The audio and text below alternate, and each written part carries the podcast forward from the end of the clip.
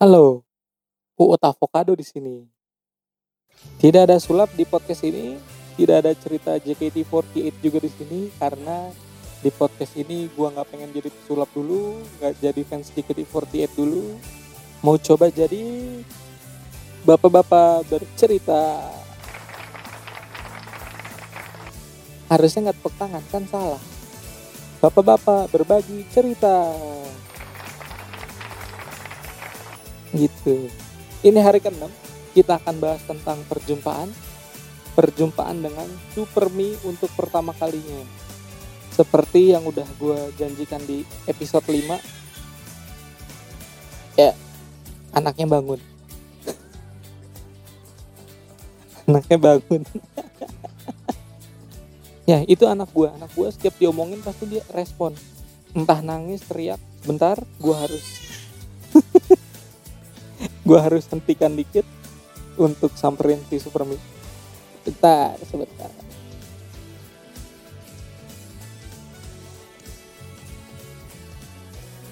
Ya jadi Supermi itu jam segini emang suka kebangun tiba-tiba. Padahal ini udah jadwalnya buat tag gitu. Tapi ya namanya bayi ya. Suka di luar prediksi. Yang lucunya lagi nih anak gua setiap diomongin dia tuh kayak ngerti gitu kayak ngerasa bangun dia setiap diomongin.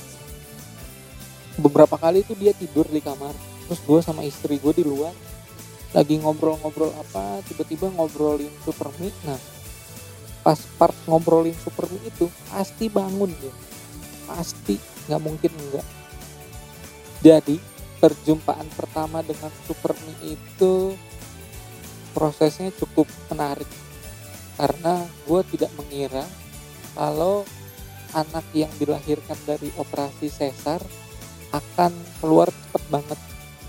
Mungkin sekitar 20 menit 30 menit dari pertama masuk ruang operasi udah keluar duluan tuh anak gue sedangkan istri gue masih di dalam. Gue waktu itu baru balik dari apotik. Habis disuruh-suruh sama perawatnya buat beli perlengkapan istri gua yang nggak di cover sama asuransi. Beli ngantri balik nggak lama keluar tuh supermi waduh pertama kali gue lihat supermi tuh gue cuma bisa nyengir nyengir sendiri. Untung pakai masker ya. Jadi muka-muka jelek lagi nyengir nyengir itu nggak kelihatan orang. Wah ini anak gue sampai speechless nggak bisa ngomong karena kok bentuknya beda? Bentuknya beda sama foto USG dia. Jadi kan sebelum dia lahir selama hamil gua ada sekitar tiga kali USG yang 4D sama beberapa kali USG biasa gitu yang gak di print. Pas yang 4D itu pertama kali bentuknya cuma cuma kantong kosong doang tuh. Masih kantongnya doang tuh seujung kuku lah eh se satu buku jari lah kira-kira gede. Masih belum ada isinya cuma kantongnya doang. Terus berapa bulan kemudian gua USG 4D lagi. Anaknya sudah kelihatan bentuknya cuma mukanya masih ketutupan karena dia malu-malu ya. Terus di USG 4D lagi yang sebelum melahirkan itu udah mulai kelihatan tuh bentuknya tuh. Tapi anehnya di hasil foto USG itu hidungnya gede padahal gue hidungnya nggak ada. Istri gue juga kalaupun ada hidung nggak banyak gitu. Seperlunya aja. Tapi ini anak kok hidungnya bisa gede? Bingung anak siapa nih? Jangan-jangan hasil USG-nya boleh download gitu. Kan asli gue tuh pertama kali ngeliat anak sendiri tuh ya bisa dibayangkan dengan kata-kata kayak karena gue cuma eh, nyengir nyengir nyengir doang. Mata gue dari yang tadinya nyengir biasa sampai hilang matanya. Lucu banget. Udah gitu ya yang menarik ya. Di Supermi ini pas keluar tuh dorongan bayi di apa namanya ah, tempat tidur dari rumah sakit mukanya kayak mau mukulin orang tuh. Lo tahu ini kan derok derok kalau lagi keluarin signature face nya tuh yang dahinya di, di apa dikerutin terus alisnya naik kanan kiri. Nah kayak gitu mukanya. Terus tangan anak gue tuh ngepel kayak mau mukulin orang. Kayaknya dia bete nih dikeluarin nih. Kayaknya dia masih mau dalam perut sebenarnya. Kayak kayak bapak-bapak yang ketiduran terus lu bangun gitu woi woi bangun woi woi oh hmm, udah siap mukul gitu. Ada baik mukanya ngajak ribut. Walaupun mukanya ngajak ribut cuma gue seneng ngeliat dia karena oh ini tuh hasil kerja gue berguna juga. Kirain cuma bisa cerot doang ternyata bisa menghasilkan anak bayi. Berhubung di KTP gue masih Islam ya dan anak ini juga harus Islam gitu kalau nggak gue domelin bapak gue apa anaknya tidak diberikan agama gitu? Akhirnya harus diazanin dong. Cuma saking ini nih ini tips buat bapak-bapak nih coba belajar dari cerita ini. Saking nervousnya gue ngelihat Super Mi ya seneng awkward semuanya jadi satu pas mau diazanin tuh gue ini blank. Anjir azan gimana ya? Azan gimana ya? Pakai Spotify boleh nggak ya? Gue gue gue gak kepikiran. Sama sekali lirik azan tuh gue lupa bener-bener lupa. Sampai bengong gue anjir gue nggak bisa azan. Apa gue fix masuk neraka gitu ya orang Islam tapi nggak ingat azan. Jadi buat bapak-bapak mungkin sebelum anak kalian lahir kalau emang kalian agamanya agak kurang nih ya ya sholat jarang-jarang azan juga kalau nyala di skip gitu atau dimatiin TV-nya coba lah seminggu dua minggu sebelum anak lo lahir nih lu hafalin tuh lirik azan. Karena ternyata nggak boleh setelin azan anak pakai Spotify. Mesti pakai suara lu sendiri. Ya walaupun suara lu jelek tapi ya itulah tugas lu pertama kali jadi bapak kalau lu Islam. Gue ambil wudhu ambil wudhu juga gue saking paniknya nih anjing gue lupa azan nih gimana nih lirik azan gimana caranya? Pas ambil wudhu gue sampai tiga kali tuh karena salah. Salah gue habis kumur gue langsung lap kaki kayak pulang ke rumah berapa kali sampai gue aduh aduh tenang tenang tenang. Gue harus menenangkan diri. Terus gue tenang gue wudhu pelan pelan akhirnya bisa gue wudhu gue ke supermi gue azanin. Tapi azannya nggak pakai nada-nada kayak di ini ya kayak di TV-TV gitu. Itu kan bagus ya. Karena suara gue nadanya terbatas akhirnya gue azanin dengan membacakan liriknya aja tuh Allahu Akbar Allahu Akbar. Sadola ilah ilallah gitu. Karena kalau gue pakai nada takutnya nih anak nangis pengen lari gitu masuk ke dalam perut istri gue lagi. Apa ini? Suara apa ini? Jadi gue bacain tuh di sebelah kanan. Terus gue ikomat di sebelah kiri. Gue gue sampai izin dulu tuh ke anak gue pas pertama kali mau azanin mi bapak azan dulu ya mi.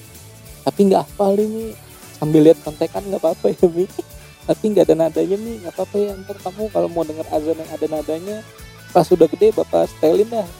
Azan-azan di TV kan bagus tuh. Setelah azan selesai komat selesai.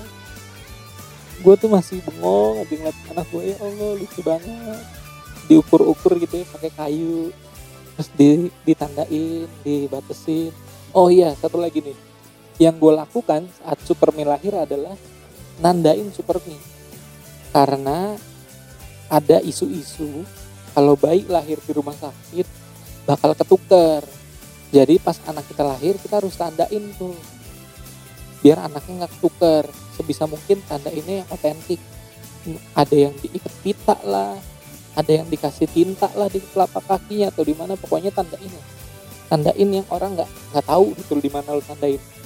Nah berhubung saya adalah seorang netizen yang banyak minta tanda tangan orang. Ya eh, silakan tanda tangan di sini. Untuk membuktikan ini adalah kartu satu-satunya di dunia yang punya tanda tangan anda. Oke kita tutup.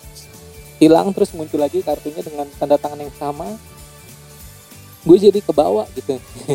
Jadi anak gue gue tanda ini dengan tanda tangan. Tan anak gue gue tanda tangan di lengannya jadi pas dia baru lahir dia punya tato tanda tangan bapaknya. Gue pas cerita ini ke teman-teman gue dikata-katain goblok gue goblok goblok. Biarpun lu pesulap kan nggak harus lu tanda tangan anak lu sebenarnya kata mereka. Ya gimana dong? Ke bawah. Untungnya si susternya juga nggak tahu tuh itu tanda tangan.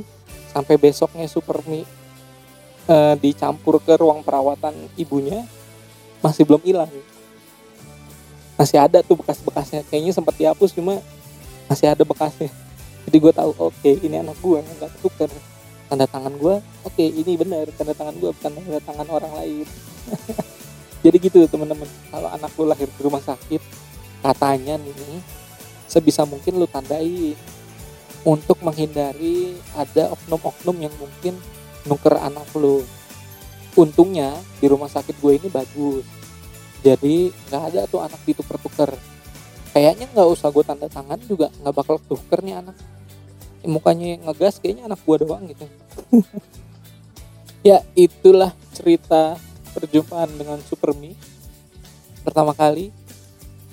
Gitu ya jadi kalau anaknya nggak pengen ketukar ditandain sebisa mungkin di tempat-tempat yang tidak banyak dilihat orang. Seotentik mungkin tandanya kalau gua kan tanda tangan.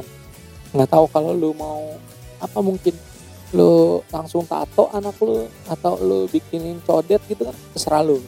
Di luar tanggung jawab gua. Itu tadi cerita perjumpaan gue pertama kali dengan Supermi anak gue besok kita akan cerita tentang PDKT gue ke anak untuk pertama kalinya.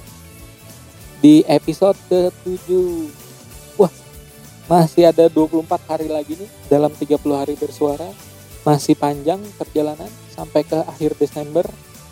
Dengerin terus boleh juga loh ini kalau mau di share ke orang lain gitu. Di share ke sosmed di share aja ke orang yang menurut lu butuh informasinya. Siapa tahu kan ada yang istrinya bentar lagi melahirkan terus butuh saran gimana supaya anaknya nggak tuker kasih aja podcast ini. Siapa tahu dia jadi terinspirasi buat nandain anaknya. Gitu deh follow IG gua di UUTAVCD supaya kita bisa interaksi kita ngobrol-ngobrol nanti siapa tahu lu punya topik-topik seru yang bisa dibahas bareng di podcast ini. Nanti kita teleponan buat rekaman. Follow juga thepodcaster.id buat tahu podcast-podcast yang keren. Bye.